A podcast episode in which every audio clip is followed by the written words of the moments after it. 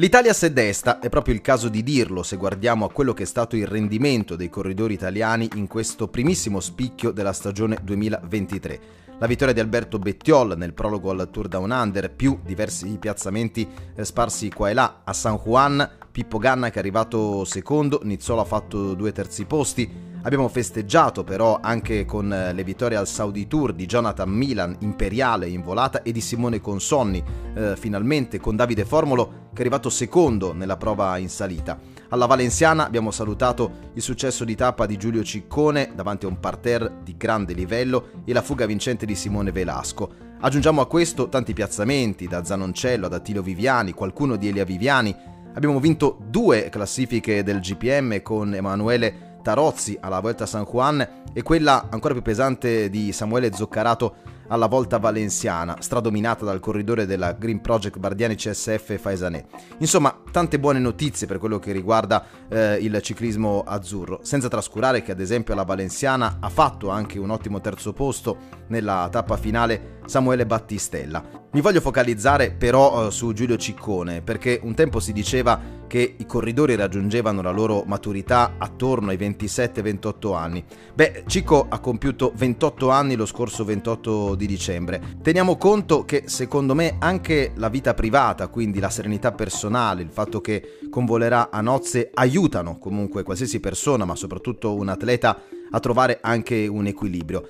Alla Valenziana che peraltro gli è scivolata via nell'ultimo chilometro per quel colpo di mano perfetto di Rui Costa, però Cico è uscito con una vittoria di tappa bellissima all'Alto De Pinos, con la classifica della maglia a punti perché ha fatto un primo, un terzo, un quinto e un decimo posto su 5 tappe e nella quinta ha fatto diciannovesimo, segnale di grande crescita e di costanza. Eh, Ciccone mi è piaciuto moltissimo per l'atteggiamento tattico, è stato paziente, è stato intelligente, certo corroborato anche da una grande gamba perché durante questo inverno ha lavorato finalmente senza avere più intoppi di nessun tipo, soprattutto eh, a livello fisico. Ma la maturazione di un corridore passa proprio anche dall'atteggiamento in corsa e eh, Giulio ha corso con il piglio del leader, con il piglio del ragazzo maturo che sa dove può arrivare. Eh, al di là della beffa, ripeto, della classifica generale che avrebbe impreziosito ovviamente il suo palmarès, però Cicco viene via con questi risultati e soprattutto con quella consapevolezza di poter essere protagonista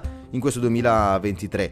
Nella campagna di primavera che prevederà Tirreno, Catalunya, Frecciavallone, Liegi e poi soprattutto al Giro d'Italia. Farà classifica, non la farà, non lo sappiamo, sicuramente sarà protagonista nelle tappe di montagna e ce l'auguriamo soprattutto nella sua in Abruzzo a Campo Imperatore. Però, visto che l'abbiamo aspettato, in tanti lo hanno aspettato in questi anni come erede di Vincenzo Nibali, io credo che a 28 anni sia pronto per il salto di qualità eh, definitivo. Tutta la Trex Gafredo sta andando molto forte, ci sono corridori importanti, Antonio Tiberi che ha fatto un ottimo ottavo posto al Tour Down Under, Schielmos Jensen che ha perso per un secondo l'Etoile de Bessèges eh, proprio in Francia eh, dopo l'ultima crono ad Alès, ma dove comunque ha vinto anche Mats Pedersen, cioè questa è una squadra con uomini di qualità alcuni senatori, alcuni nella fase di esplosione vera come può essere Ciccone e tanti giovani rampanti. La solita maestria, la solita lungimiranza di uno come Luca Guercilena. Quindi, insomma, da questo dobbiamo ripartire. Eh, nel weekend, due parole, abbiamo assistito anche al duello annunciato fra Matteo Van Der Poel e Van Aert al mondiale di Ogeride. Beh, L'imperatore si è confermato regale nella volata di fronte a 40.000 spettatori, incasso 1.200.000 euro, robe veramente da capogiro. Quinto trionfo ridato per eh, Van Der Poel che lascia Van Aert a quota 3 e questo è il biglietto da visita per quella che sarà la stagione su strada che per entrambi dovrebbe cominciare alla Strade Bianche del 4 marzo. Ci divertiremo, ne siamo sicuri.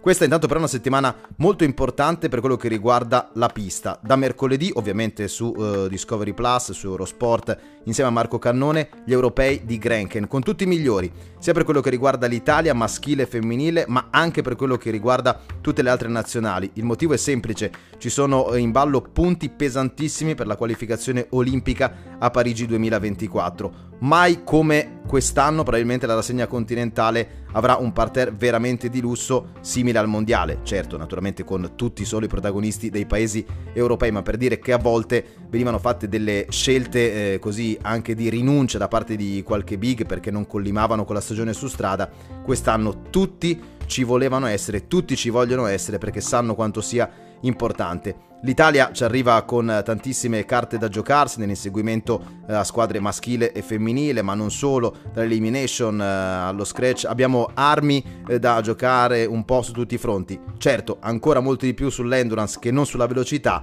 settore che comunque sta crescendo moltissimo, grazie in particolar modo a quello che è stato il lavoro di Ivan 40 al fianco di Marco Villa. Questa è una panoramica di quello che è successo nell'ultima settimana, di quello che ci attende nei prossimi giorni, perché ovviamente Eurosport è la casa del ciclismo a 360 gradi.